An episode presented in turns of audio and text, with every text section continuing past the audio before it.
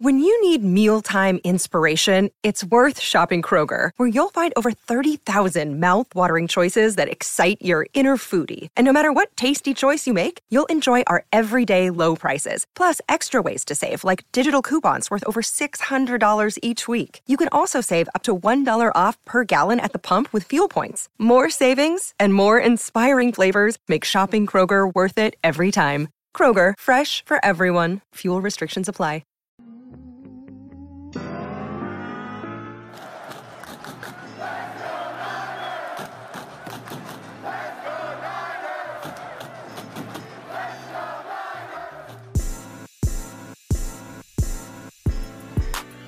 Welcome into 49ers Access. My name is Sterling Bennett, and please ignore my television behind me. It'll power off pretty soon.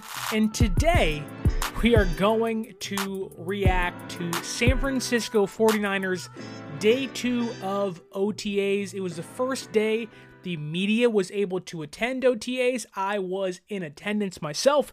Um, I don't know if you saw on my Twitter account, which you can see down below if you're watching on YouTube.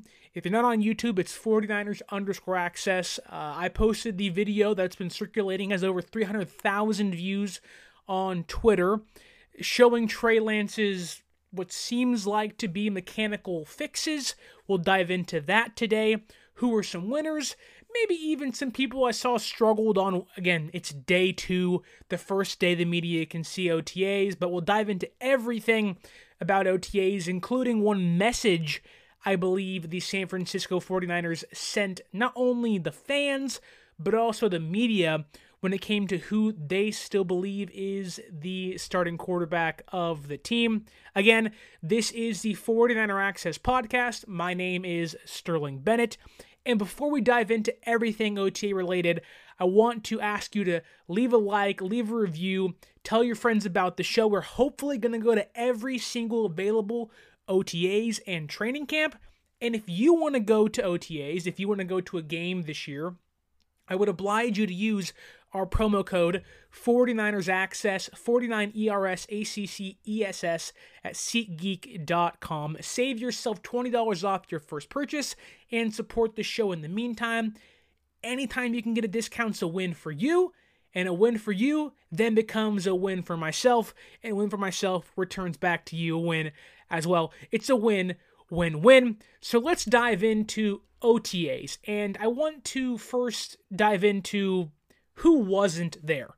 Now, of course, you're going to have a handful of guys, usually veterans, that are not going to be attending the first few days of OTAs.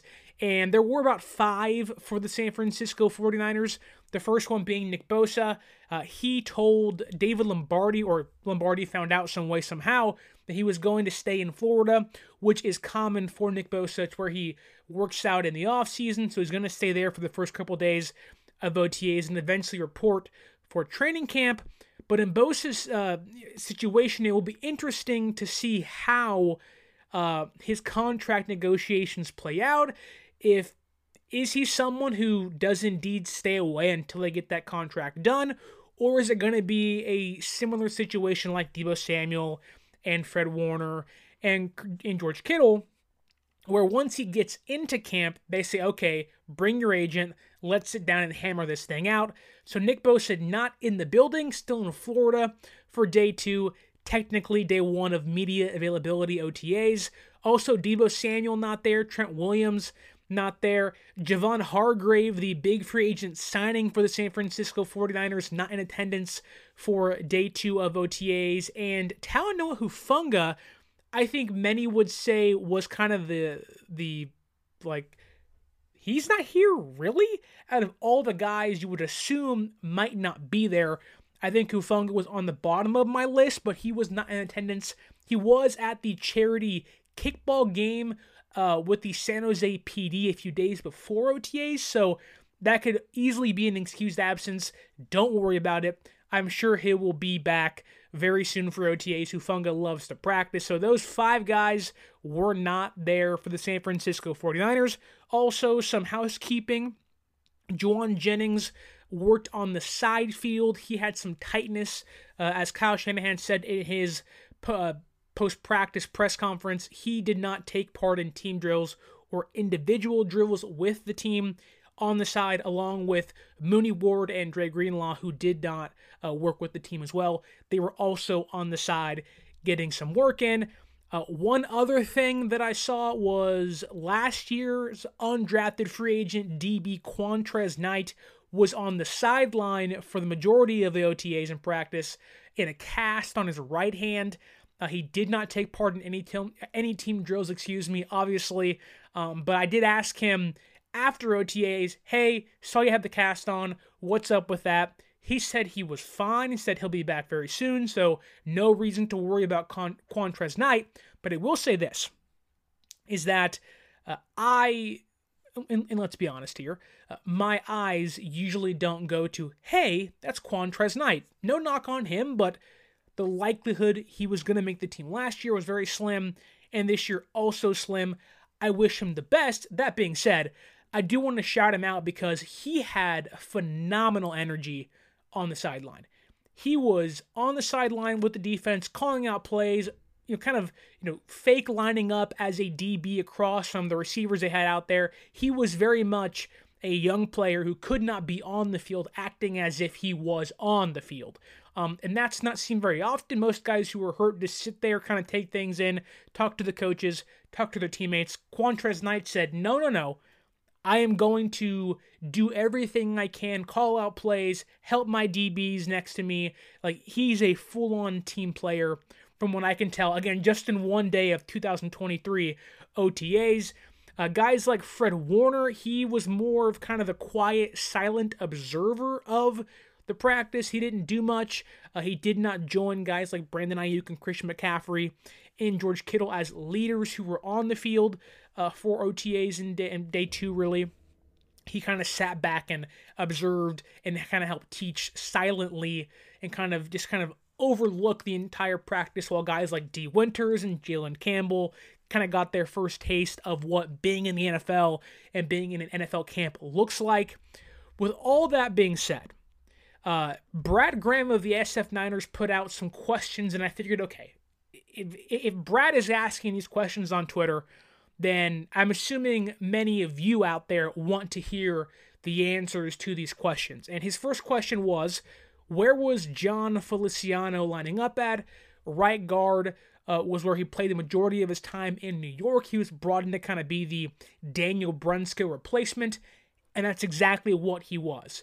Feliciano lined up at right guard. Spencer Burford also was the same right guard. Feliciano took second team snaps, while Burford took first team snaps, and Colton McKivitz took first team right tackle snaps. Uh, Arik Armstead did not line up at edge. It was very much an interior day for Arik Armstead. Now, we will see if once Javon Hargraves comes into camp, will that change? We don't know. Uh, Kyle Shanahan himself said the first couple days of OTAs it really is getting your base offense and defense down. I'm going to assume their base defense is Bosa on the outside, Jackson or Farrell on the outside, with Hargrave and Armstead playing inside. That's what they're working on here. He did not take snaps at the edge. Uh, Jordan Mason, many fans, you know, kind of a fan favorite running back. He was taking third string running back snaps. I think that's where many fans, including myself, have him on the current depth chart. We talked last week of players on the roster bubble. I listed Ty Davis Price. He was taking fourth string snaps, so could be an uphill climb for him. But again, it's day one, day two of OTAs for the Niners. A lot can change in that time, but to give you an inside look as to what is happening at practice, Jordan Mason is your right now third string running back, and Ty Davis Price is your fourth stringer at the time being. Also, Danny Gray, last year's third round pick at receiver, didn't do much once Trey Lance got hurt. That was week two, so really didn't do much all of the season. I believe his his like one lone target was against Seattle week two, and Garoppolo just came in, and they were trying to basically punt on fourth down, but didn't actually want to punt. So Danny Gray, what is he doing? Should be a hopefully a big year for him with Trey Lance potentially back in the fold at quarterback. He has to show up this year with guys like Deebo and Aiyuk and Jennings at times. battling injuries, and having a burner like him on the field can be a big impact against defenses when you have an offense that really can function at the highest level inside the numbers. So, what was Danny Gray doing? Well, he was getting first string snaps, but that's only because guys like Deebo Samuel weren't there and Jauan Jennings essentially had tightness, was on the sideline doing his own work, and then observing later on in team drills. So he got first string quote unquote snaps by default. And we'll dive into a little bit more as to what I thought of Danny Gray because, again, it's day two. Stock is kind of just eh. Like, he really isn't doing much. Again, it's one practice that can easily change once they can start making contact, once there's a pass rush, like once things really pick up in training camp and preseason, we will see. But as of right now, again, day two, uh, Danny Gray really wasn't that impressive. And I'll dive into a little bit more of what I mean here in a second. Another question Brad Graham has was what was Drake Jackson doing? A lot of fans, including myself, saw Drake Jackson hit that rookie wall last year, but have a lot of hype for him coming into this year. Now, some fans are saying 10 sacks, some are saying 7. If you can get 7, great.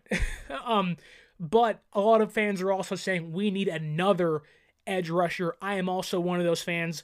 Uh, we just saw Marcus Golden get picked up today by Pittsburgh. Uh, Clowney's still out there and Ngakoue's still out there. They missed on Za'Darius Smith via trade with the Vikings. So a lot of fans have high hopes or at least expectations for Drake Jackson coming into this year. When I saw Drake Jackson, I said, oh my goodness, that is not the same player.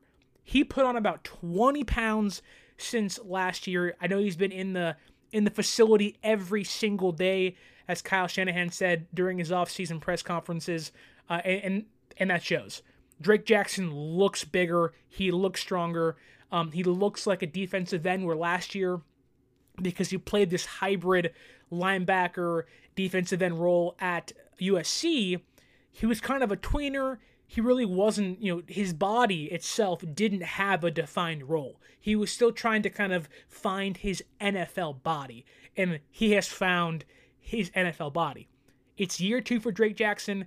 The expectations are high, and again, based off one to two practices, I've only seen one, uh, so has everybody else. Um, Drake Jackson does at least look the part of a hulking, you know, shredded out, muscular defensive end opposite Nick Bosa. So a lot of good, some interesting. Uh, to definitely keep an eye on. Ty Davis-Price, fourth string running back. Jordan Mason, number three running back. Danny Gray taking first string reps. Uh, what does he look like once Deebo Samuel and Jennings are back in the fold? We'll definitely see. Um, Chris Conley, a veteran receiver, was also taking first team snaps. I'm assuming, again, that's just because guys like Deebo and Jennings were not in or, or, or tending or actually taking part in team drills.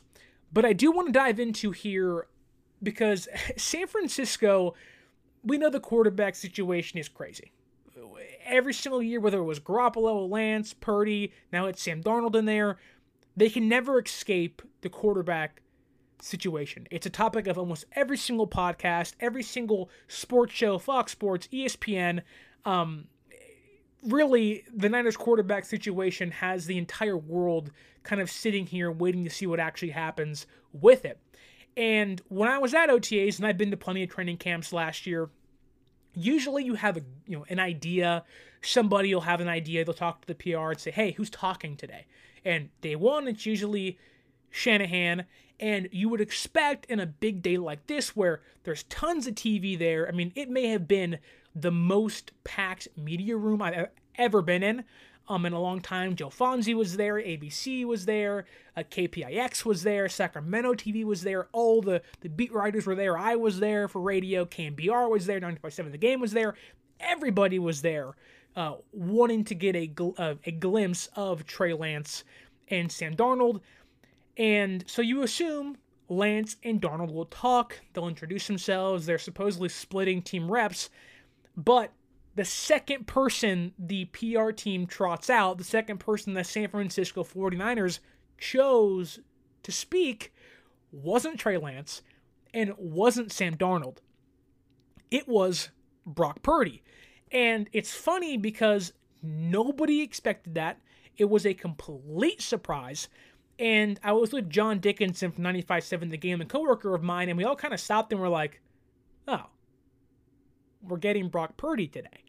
And I thought that was a clear cut message to the media, to the fans, and maybe not a direct shot at, you know, Lance or Darnold, but it was more of a reminder of like, hey, look, like, h- how often does a hurt quarterback that will likely not take, you know, reps until training camp, you hope, might not be ready by week one, you hope. Why is he taking press conferences? Like, I was at training camp last year, and I, I understand the the thought process was Jimmy Garoppolo is not going to be here. Um, he's not going to be, you know, t- you know, on the team. They're hoping to trade him, but every single day, that quarterbacks talked, it was Trey Lance first, Trey Lance first, and Trey Lance first. That was the message hey, he's our starting quarterback. He's the first person you are going to speak to after Kyle Shanahan. There's a level of importance here. It goes Shanahan and Trey Lance. To me, the message was very and abundantly clear that, okay, it's Kyle Shanahan and Brock Purdy. It was abundantly clear that that was the message they were sending, in my opinion. Now, obviously, look, he ain't healthy, but we did get some news saying he is likely going to begin throwing next week. Now, many fans will say it wasn't a report and that was kind of the wishful thinking of Kyle Shanahan, and it's kind of both, where we don't know the extent of how much he'll be throwing, but Purdy did say he can lift weights now and he's getting healthier. And so this is the natural progression from not throwing to kind of a lightweight throwing of the towel, now throwing a football again. And if it takes and he's feeling good, like Brock Purdy said, his arm feels really good. Like he's going to eventually progress to being healthy. Now, I know Shanahan said the plan is to hopefully have him out there by week one. He'll begin throwing again. Purdy kind of pushed back on that, and even Shanahan himself said only God knows because anything could happen. I mean, the the quarterback luck this team has had is enough for Kyle Shanahan to say, I, I have no idea. like, come on. Like, it could be yes, it could be no. I have no idea if we're going to be alive come Saturday. And so I know Shanahan kind of was like, yes, the hope, the thoughts, the prayers are that he's ready by week one. We want Brock Purdy to be the starting quarterback of this team come week one, but we'll see. That was the message of Shanahan's, you know, press conference, really. But with Purdy speaking after him, it was abundantly clear that in the front of Kyle Shanahan's mind, he is the starting quarterback. In the the mind of John Lynch and the rest of the organization, top to bottom, that Brock Purdy is the starting quarterback of this team. And it's funny because I know fans want to give Trey Lance a chance. I want to give Trey Lance a chance, and we'll dive into what I thought of his performance in you know day one, day two of OTAs and the practice I saw. Um, but sometimes, and look, he will get that chance to, you know, the door might be closed currently, but he can kind of slide it open and say, okay, like we, we have a crack, we have a nudge, we, we, we have a foot in the door. That'll take place in OTAs. Like if you build upon, and Kyle Shanahan said this in his press conference, look, like, I'm not looking for, uh, you know, arm talent and OTAs. I'm looking for who's making the pro, you know, QB1 plays. Who's making the smart play, the right play, not who's going out there and making the spectacular play. Um, and I think that, which might surprise many of you, I think Trey Lance was that guy at day two of OTAs. Now, again, it's it's day two. like we have a long way to go. We have what three months before what August, which is preseason. Like we have four months until you know the season opens in Pittsburgh, right? Another day is here, and you're ready for it. What to wear? Check. Breakfast, lunch, and dinner? Check. Planning for what's next and how to save for it? That's where Bank of America can help. For your financial to-dos, Bank of America has experts ready to help get you closer to your goals. Get started at one of our local financial centers or 24-7 in our mobile banking app. Find a location near you at bankofamerica.com slash talk to us. What would you like the power to do? Mobile banking requires downloading the app and is only available for select devices. Message and data rates may apply. Bank of America and a member FDIC. So we have a long way to go, but in a very short period of time, I do think Trey Lance, you know, if you want to say he won day two of OTAs, I think he did. Um, but back to Brock Purdy, it was abundantly clear that the message was he's our starting quarterback. Do not forget. like, I know he's back there doing, you know, warming up and you don't see him out there on the field, but hey, our starting our, our starting quarterback is going to talk today. And he's going to talk first. Like they rolled him out there and were like, "Hey, uh, do we have to remind you who our starting quarterback is?" Um but going into the rest of the quarterbacks here because look, it's you can't evaluate a quarterback who isn't playing. And that was the hard thing to discuss when Trey Lance came into the NFL in 2021 and even part of the offseason in 2022 that led up to him starting against the Bears and the the Seahawks. That same, at least for now, goes with Brock Purdy. We cannot evaluate him until he starts throwing and gets on the field again. Like once Brock takes those first few snaps in team drills, like you are going to then at that point ramp up the scouting report and the evaluation. At this moment, they only have three quarterbacks that are throwing the football, and only two of them, being Trey Lance and Sam Darnold, technically matter because only one or two of those guys can and will potentially start this year for the San Francisco 49ers.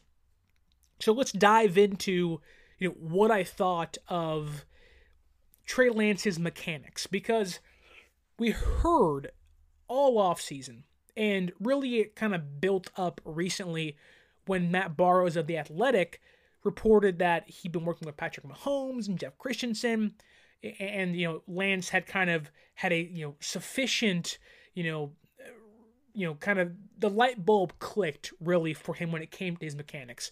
And everybody wanted to see how do his feet look, where where's his arm placement, is that ball too high, is there a hitch still? Um, and really, uh, I think Cam Inman had it on Twitter. He had the comparison. And look, it's tough. Like, everybody throws the football differently, whether it's baseball, football, everyone has what makes them comfortable, right? Um, but I think it was abundantly clear that Trey Lance's mechanics and, Kyle Shanahan kind of hit on this that yes, they had been halted when it came to the progression, how to fix it. You know, when the finger broke, that hurt his, you know, how he could how he could grip the football. When his leg snapped last year, that hurt how he could, you know, how, like where his hips sat, where his where his where his stance was. And so I talked about it last week how if that's fixed, and, and we shall see, and we did see uh, yesterday on Tuesday, um, that all he has to do is go out there and play football. And I am happy to say, I, I guess you can say happy to report that the mechanics did look better. Now, what I mean by that is, you know, the he wasn't, you know, you know stretched out too long with his stance. And again, Shanahan said this himself that you know he was too wide. You need to get compact. You know whether it's I know baseball and football are so different, but they they'll tell you in baseball too. Hey, like when you're pitching, when you're hitting, we don't need the herky jerky, the left and right, the up and down, because once that pitch comes, your hands, everyone's hands have to get back to the same spot. They have to get back right behind the ear, loaded up and ready to attack. Same thing with football. Yes, you are moving much more. You, know, you have a three, you have a five, you have a seven step drop back. There's much more, you know, nuances to football when it comes to playing quarterback than baseball and hitting a baseball, but or at least different nuances. Trey Lance's mechanics, that that that hand was up higher, ready to go, like ready for a quick release. The stance was much more compact. Now, of course, in live reps, we shall see what that looks like. Uh, you know, when he has a pass rush in front of his face and whatnot. But I, I can say at least, you know, in practice, at least with no pressure in his face, when he doesn't have, you know, the ability to revert back to his bad mechanics, you could say, he looked better. He looked good. Like a lot of times it was more of like at least the last couple years in training camps and practices, it was okay, like you have this ultra physically talented player in Trey Lance, but he's kind of still learning how to do the whole quarterback thing correctly. Throw correctly, do the reads, run. Like, again, ultra talented, but still learning. And that's what you get when you have a really young player like Trey Lance. But now it seems like, okay, you have, you know, two and a half years really, or at least, you know, this is your third off season under your belt. Your mechanics should be better. And they look a lot better. Like he looks like just from standing in, you know, the quasi, you know, pocket, I guess you could say, behind an offensive line, throwing to receivers with defensive backs and linebackers covering them with, you know, little to no physical, you know, touching. like Trey Lance did look like out of the three quarterbacks that were out there on Tuesday, the best quarterback of the three. Now, diving into that a little more, you could see that there was the need, or maybe there was this kind of sense of a reacclimation pro- you know, process for Trey Lance. A lot of you know what I saw was dump offs, you know, quick outs to Christian McCaffrey, a quick out to Chris Conley, um, you know, these kind of these little like dump offs here there. He he wasn't pushing the ball down the field. It was more of like okay. And I will say this, although it was day day one, day two of practice of OTAs, he did a really good job. Granted, again, no pass rush, no blitzing. He did a really good job going through the progressions. You know, okay, my first progression isn't there, my second progression isn't there. You know, finding the open man after going through everything. Now, again, once there's a pass rush, that has to get faster. But that goes back into my point of there did seem to be this kind of reacclimation project for him back on the field, facing live defenses to a certain extent. You know, taking the easy play rather than forcing a play. He did force one play. It was kind of a, you know, he's my last read. Everyone else is covered. Kyle Juszczyk just throw the football. What's the worst thing that happens? You can't have a dead ball come practice time. Just throw it and see what happens. And it was almost picked off by Curtis Robinson. But again, guys weren't wearing helmets during that time period. It was more of a just I can't waste a play, so I might as well throw it to me. So I can't knock Trey Lance for that. But again, it did seem like it was more of a kind of a you know you know smoothly you know put your feet back into the fire. You're gonna be okay. Just kind of feel out everything first. Make your first reads. If it's not there, just find an open person. You know, don't try anything too crazy. And I'm hoping and I'm assuming that you know once he gets more into everything and and once OTAs and training camp builds back up, he will do that. He'll take more chances because his counterpart Sam Darnold was seemingly unafraid, and and that's not always a bad thing because you could tell that Sam Darnold, at least me kind of you know putting my own opinion on things and and through my lens was that you know, Trey Lance is trying to kind of get his feet wet again and fill out playing quarterback in the NFL against five defenses. It has been almost a whole year, and and so and, and even then, there's so little experience in that you know year where you can really take it to I don't know what it is four and a half, three and a half games in the NFL played. That's not even counting so little in college. Like Trey Lance deserves that time period to kind of get his feet back into the fire. Whereas Sam Darnold was like, look, I played last year. Almost went to the playoffs last year. I have everything to lose by not going out here and freaking gung hoing it and, and really just going out balls, you know, balls to the wall from day one. And you can tell that he was doing that. You can tell from, you know, the, the, the first snap in team drills, he was letting that thing rip.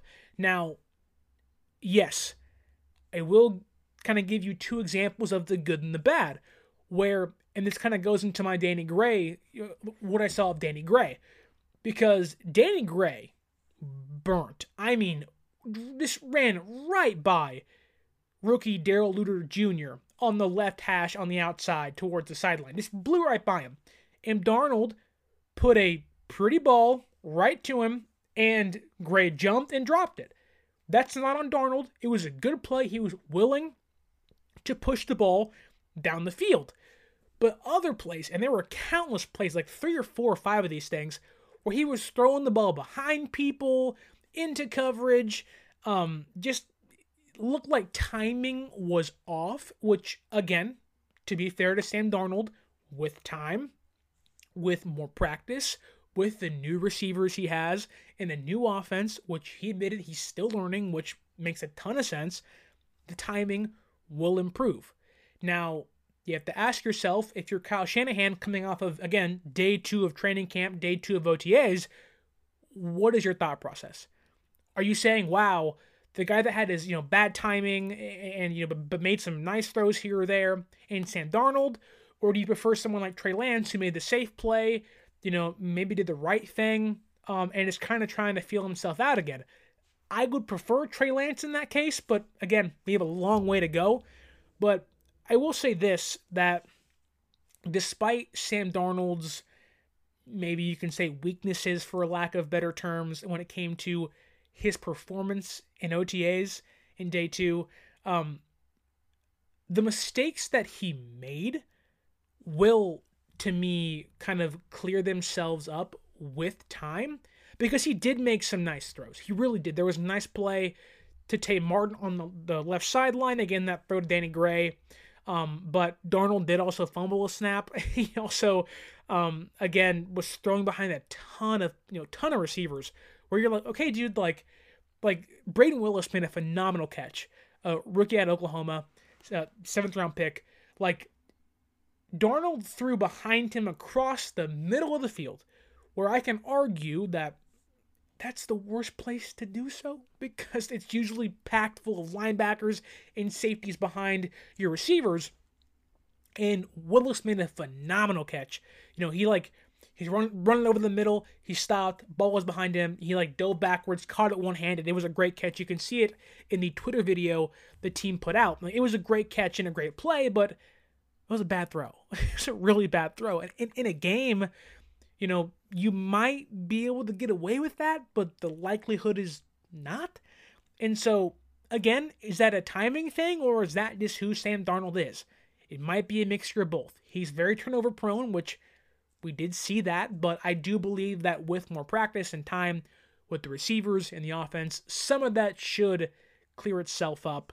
Um, and of course, with Trey Lance, again, just like you can tell a lot, and I've said it plenty of times here, how someone feels in the press conference. Are they confident? Are they feeling good about themselves? Like Trey Lance came into the press conference and his first words were, I'm back.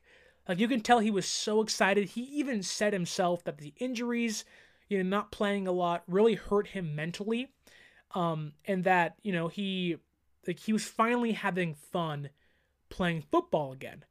Because one, he actually can play health wise, and two, like I'm sure this kind of feels like not a last hurrah for him, but more so of like the culmination of all the hard work, all the time sitting on the bench, all the injuries. Like, this is finally my year.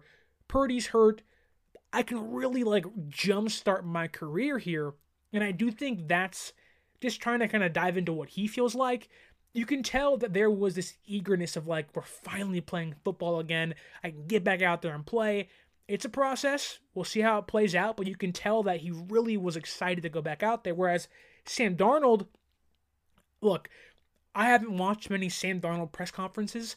Uh, the only you know real thing I've heard from him is you know I'm seeing ghosts, right? it's kind of the only thing you know I, I have I've heard or, or really seen of Sam Darnold, but it did feel like he was a little overwhelmed and maybe that was the initial awkwardness of a first you know first time press conference whereas you know last year like I, I sat in those Trey Lance press conferences and was like okay like this kid has the poise the confidence. He feels like at least mentally and how he carries himself as a starting caliber quarterback. Whereas you know I don't want to judge anybody off you know my first impression but it didn't really feel like you know, Sam Darnold was like, yeah, I'm a starting quarterback. It was like, oh yeah, you know, I play play in the NFL, a new team, you know, you know, you got got to figure things out, you know, and Uh, like there was this kind of like, you know, you guys know my past, I know my past. Like this might be my last shot, so you know, just go out there and kill it. Like it really felt like from like it, maybe it's just me. When you look into somebody's eyes, you can get a really good read on how they feel.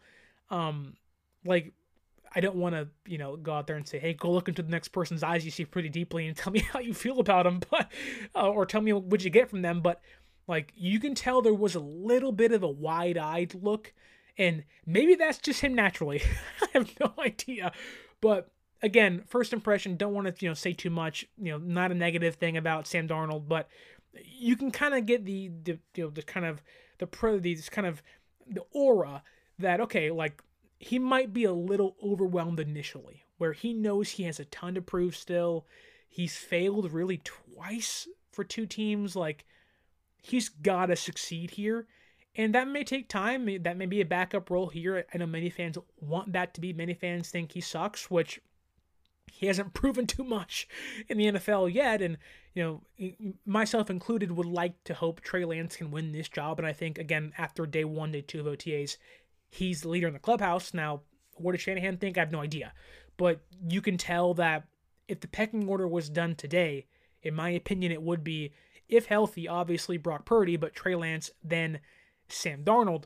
Um, that's basically all we got from the quarterbacks. Again, the mechanics I think were fine. They were more refined and cleaned up for Trey Lance. It looked faster, quicker, again, more compact, more ready to make a throw um, in the face of pressure.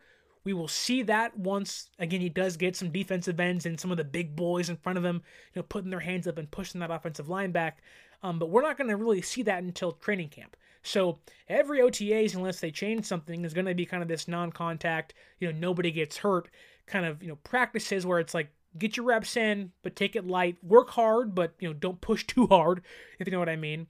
Um, but I will say this that there were a handful of veteran players that you could tell wanted to set the tempo for not just this practice, but for the entirety of OTAs and training camp. That we're going to come in here and we mean business. Now, among them was Christian McCaffrey. Um, it, it was actually pretty funny, and I have no idea his name. Um, but there was there was a guy in the press conferences who asked the same question the exact same way to every single player in Coach Shanahan. And I was like, all right, dude, like, we get it. It. Like, you have a story to write, but like, you can ask the same question over and over and over again. like, come on.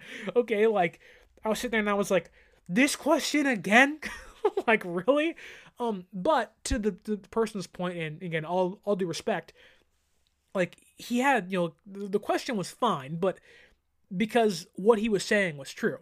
And the question really was, you know, as a player or, or, or, or a teammate, you know, what is it like to have someone like Christian McCaffrey out here who's been in the league plenty of times, has nothing left to prove, can easily take these days off like Deebo Samuel and Trent Williams and Javon Hargrave and, and Hufanga and, and many others, but he's out here grinding, wanting to set you know, prove a point to kind of set the tempo for the you know the OTAs and training camp, and it, alongside him would be you know guys like Dre Greenlaw on the side field, Fred Warner kind of having a, a looming presence amongst the defense. Um, again, guys like Brandon Aiyuk, he was out there, um, and George Kittle. Like enough cannot be said as to how much the veteran players on this team not only care about you know playing in the games, but also they know how important the kind of the, the throwaway days may be for a team like this, where they had been so close so many times, whether it was losing in the Super Bowl against the Chiefs or against the Rams and the Eagles in the NFC Championship game. They know it's days like that that you know make the difference in winning and losing big games. You know, barring crazy injuries like Brock Purdy, but to have players like that amongst undrafted guys guys like Trey Lance who have had the weight of the world on his shoulders but hasn't done much with it. To have guys like Kittle and Aiyuk and Christian McCaffrey, even Elijah Mitchell was there, um, like working hard, grinding, You know, guys who you could easily say, hey, take time off. Like, we know who you are, we know what you can do. Like, they want to be there because they know that the impact they have on the field should also carry to off the field and in the locker room. And when a player take, you know, Khalan Laborn or Ronald Waite, running backs, undrafted guys see that. Guys like Ty Davis Price and Jordan Mason see that. They go, man, like he might be ahead of me on the depth chart, but he's out here grinding. I need to work harder. You know, what does it mean for, you know, guys like Danny Gray to see Brandon Aiyuk out there working their butt off on day two of OTAs, where Brandon Aiyuk can say, I have my fifth year option picked up. I don't need to be here. But that's a message that, you know, not only the players have, but really comes down from the head coaching and the, the GM offices. Like John Lynch and Kyle Shanahan have devoted their life to football. These players, up to this point in their life, have devoted their lives to football. And you can tell that, yes, you have an off season to relax and get your body in shape, but, you know, to have guys like Javon Kinlaw and Drake Jackson be in the best shape of their lives and have worked really hard, Trey Lance back off the injury. Like, there really is some inspiration you can take from guys like Christian McCaffrey and Brandon Aiyuk and Elijah Mitchell and Dre Greenlaw, you know, and George Kittle being on the field knowing they don't have to be. Um, and again, like that stuff permeates through the entire team, and you never know who you are going to have to rely on. Like Jauan Jennings had tightness in his hamstring. Brandon Aiyuk later in the OTAs got a little tightness, took some time off. Like you never know who is going to go down. You could need four or five quarterbacks, right? And all those guys have to be ready. And so to see guys out there that are, you know, busting their humps to kind of you know work their hardest means a ton.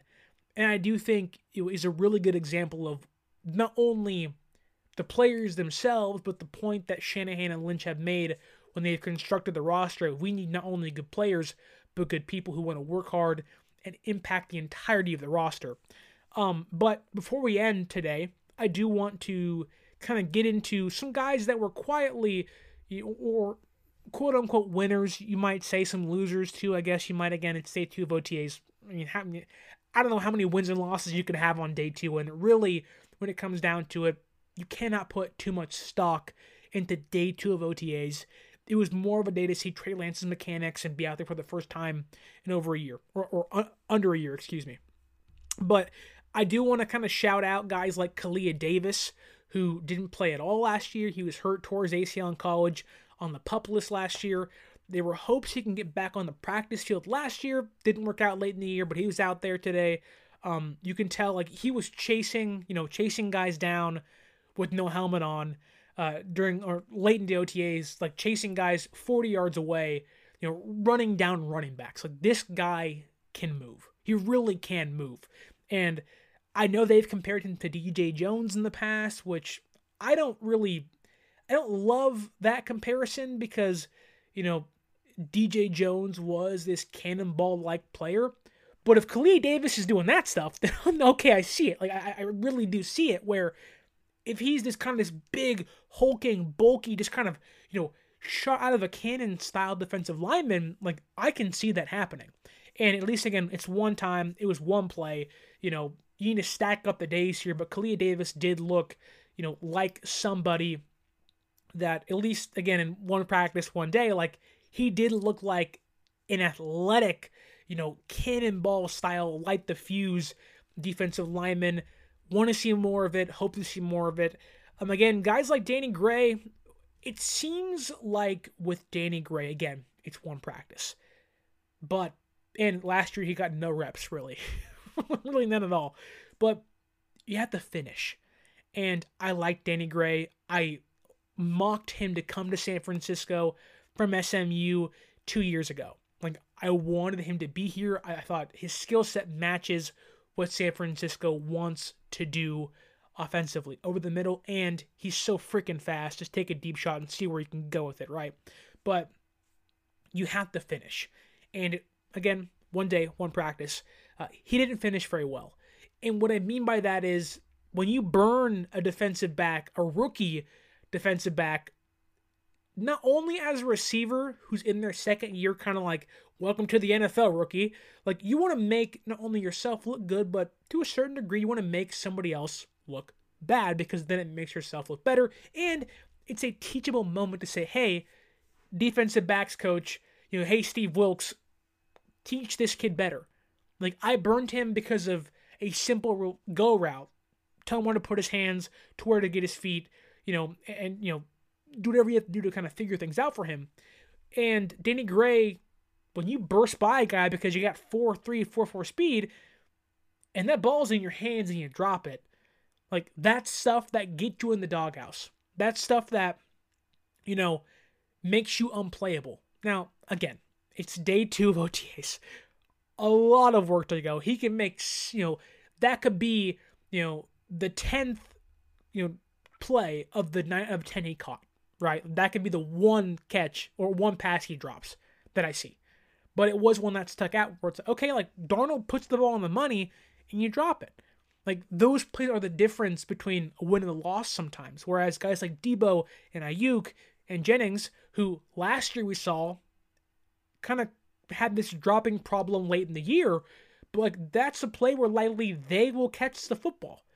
And that's that's a starting caliber player in Deebo Aiyuk and Jennings. If you want to be that, you have to finish. Um, somebody who did, I think, a great job finishing was Deommodore Lenoir. I know last year he took a big jump, but the physicality, the the mentality we saw towards the end of last year has 1000% carried over. Uh, the the Lenoir that we saw his rookie season is not the same guy. This kid this this player, this cornerback, this now starting, you know, opposite of Mooney Ward cornerback, you can tell he's a dog. That I know he's a smaller guy, but he's not afraid to get inside, to jam you at the line, and really make it you know tough for a receiver. We saw what he can do against Seattle, against bigger receivers. Like we've seen what he can do in the NFL late last year, but this could be an even better year, or at least a continuation of what we saw last year because the mentality is the same. He wants to come in, he likes to work, he works hard, and it, like you can tell that when a player has confidence in themselves, they're like usually you're an entirely different player. And you can tell Lenoir has a lot of confidence in himself, and it's really, really good to see. Um, somebody else I thought was a pretty funny story because Brayden Willis's dad. Um, I'm a big Willis fan in general, um, I'm also a big Oklahoma Sooner fan with family back there in the Midwest in Ponca City, Oklahoma. Um, shouts out. um, but uh, I'm a big Willis fan, and his dad actually tagged me on Instagram saying thank you for being so supportive of my son Brayden."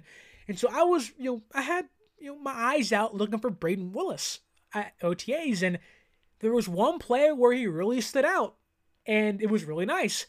And there was a second play pre-snap where wasn't so great because the first play kind of talked about it earlier where Sam Darnold throws behind him, he reaches back one handed, kind of dives back and catches it one handed. Great play, maybe saves a turnover, good stuff.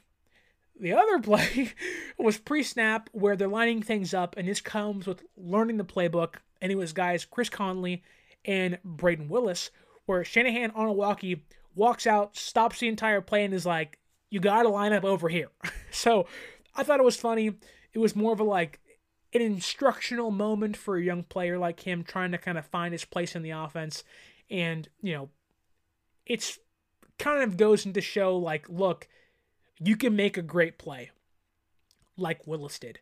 You can drop a ball like Danny Gray did. But you're all trying to learn. You're all trying to kind of better yourselves. You're all trying to get a grasp on who you are in the league and also what is your role? Where do you need to be? Because when you are where you need to be at, and so is your teammates, that's when things start to flow. That's when you can make big chunk plays, and that's when you start winning football games. And, you know, OTAs really are an instructional period for young players like Brayden Willis and Danny Gray. And it's almost like make your mistakes now. Like, don't be afraid to kind of be called out in front of the entire media and your entire team because you have to be where you're going to be at. He ain't the first guy, he ain't the last guy. Like we're gonna see that plenty of times. Steve Wilks was going crazy. Like DeMeco Ryans was not very vocal at OTAs. Soft spoken guy, you know, one of the kindest person you'll ever meet. Steve Wilks, again, ha- haven't heard him talk yet, but a very kind person, I'm assuming. He was out there like, you guys gotta get in here, you gotta line up this way and that way. And it was like, there is fire under that man's belt, and it was awesome to see. Um, the last person I'll shout out today, and arguably had the best day two of OTAs. And I think there's lofty expectations on this player because he's replacing at really now that Robbie Gould's gone as well, the longest tenured 49er. That is Jimmy Ward. Isaiah Oliver in the nickel was awesome. There was one play that stood out to me amongst many, but one where he got beat. He really did get beat. And it was kind of a crossing pattern. You know, he's lined up in the nickel, guy takes the corner and, and, and goes across the field, right? And he got beat, but he was able to go, okay, I got beat. Many guys, when they get beat, you know, they'll look for the ball. Where's the ball at? Where's the ball? No, no. He put his head down and caught back up to the receiver, knocked the ball out of the air, and got a pass deflection. And that's a sign of a veteran player, but also a player who is like, look, like, I'm a bigger guy. I'm a slower, lanky, taller, larger nickel cornerback. If I mess up, if I get beat, I have to get on my horse, on my horse to make up for it. And he did. And I thought it was a huge play. He had multiple pass deflections. The closing speed was great. Like he looked, you know, a lot of questions are is it going to be Luter? Is it going to be Oliver? Is it Womack? Is it Ambry Thomas in the nickel this year? The assumption is it's going to be Mooney and Lenoir outside and Oliver in the nickel. And again, one, two days of OTAs, Oliver looked like you know, when it came to making pass deflections and, you know, making up for maybe a misstep early, he looked like a shining star on the defense and could be, through two days of practice, you know, another huge signing for San Francisco, whereas they might be better in the nickel than they were last year. Uh, he looked really, really good. Um, didn't see much of Ji'Ayir Brown. I'm not going to lie to you. I spent a lot more time watching the offense and Trey Lance and the running backs and the receivers in my first day there, hoping to get a better glimpse of the rest of the team um, whenever I go back to OTAs. I believe next week sometime. Hopefully, I can go back next week. But it was a good day at OTAs, a fun day. The the the uh, the mentality, and you could tell there was like, oh, thank God football's back. Through the team, through the media, like everybody was excited to be there. I'm sure many of them just wanted to see Trey Lance, and many of them won't be there come the next time that media can go back. But you can tell there was kind of this uh, like football's back. You know, there's there's the the the sky is blue. There's flowers on the ground on the on on the hills of Santa Clara. It's not too hot. There's a breeze in the air. It smells like freshly cut grass. You can tell it was okay. Like we're inching closer and closer back to the best time of the year, and that's football season. It was a good OTA, OTAs, a good practice, a lot to learn from. Thank you to Clint Cohen of San Francisco uh, 49ers PR team for letting me get access there. Uh, it was a really fun day. Hoping to go back, hoping to bring you guys more insight. Um, thank you for watching on YouTube. Thank you for listening on Spotify or Apple or wherever you get your podcasts at. Um, and do me a favor, don't forget to leave a like on the, the episode itself or the video on YouTube. Uh, also, share, leave a review, help the podcast out itself. If you have any questions, if you, you know, want me to look at a certain player for you, you can DM me on Twitter at 49ers underscore access. You can also DM me and follow us on Instagram, 49ers dot access. If you want to go to an OTAs, if you want to go to a training camp once they open them up to the public or even a game this year, use our promo code 49ers access 49 ERS ACC at SeatGeek.com. Save yourself $20. It'll at least pay for your parking somewhere, whether you're going to Levi Stadium or elsewhere. You can also use our Fanatics link in the description or at the top of the screen here, you can see our promo codes and links as well. Put that into your browser. that also can get you some Niners gear and support the show in the meantime. That being said, day two of OTAs is wrapped up. It was a great day. It was a good day. My name is Sterling Bennett. Again, one more time, leave a like, leave a review, tell your friends, whether it's on YouTube or Apple or Spotify. Thank you for listening to today's show. And we hope to get to OTAs next week for you and myself to share everything we've learned and saw as we build up the training camp and the preseason. And once again, my name is Sterling Bennett. This has been the 49er Access Podcast, and stay faithful.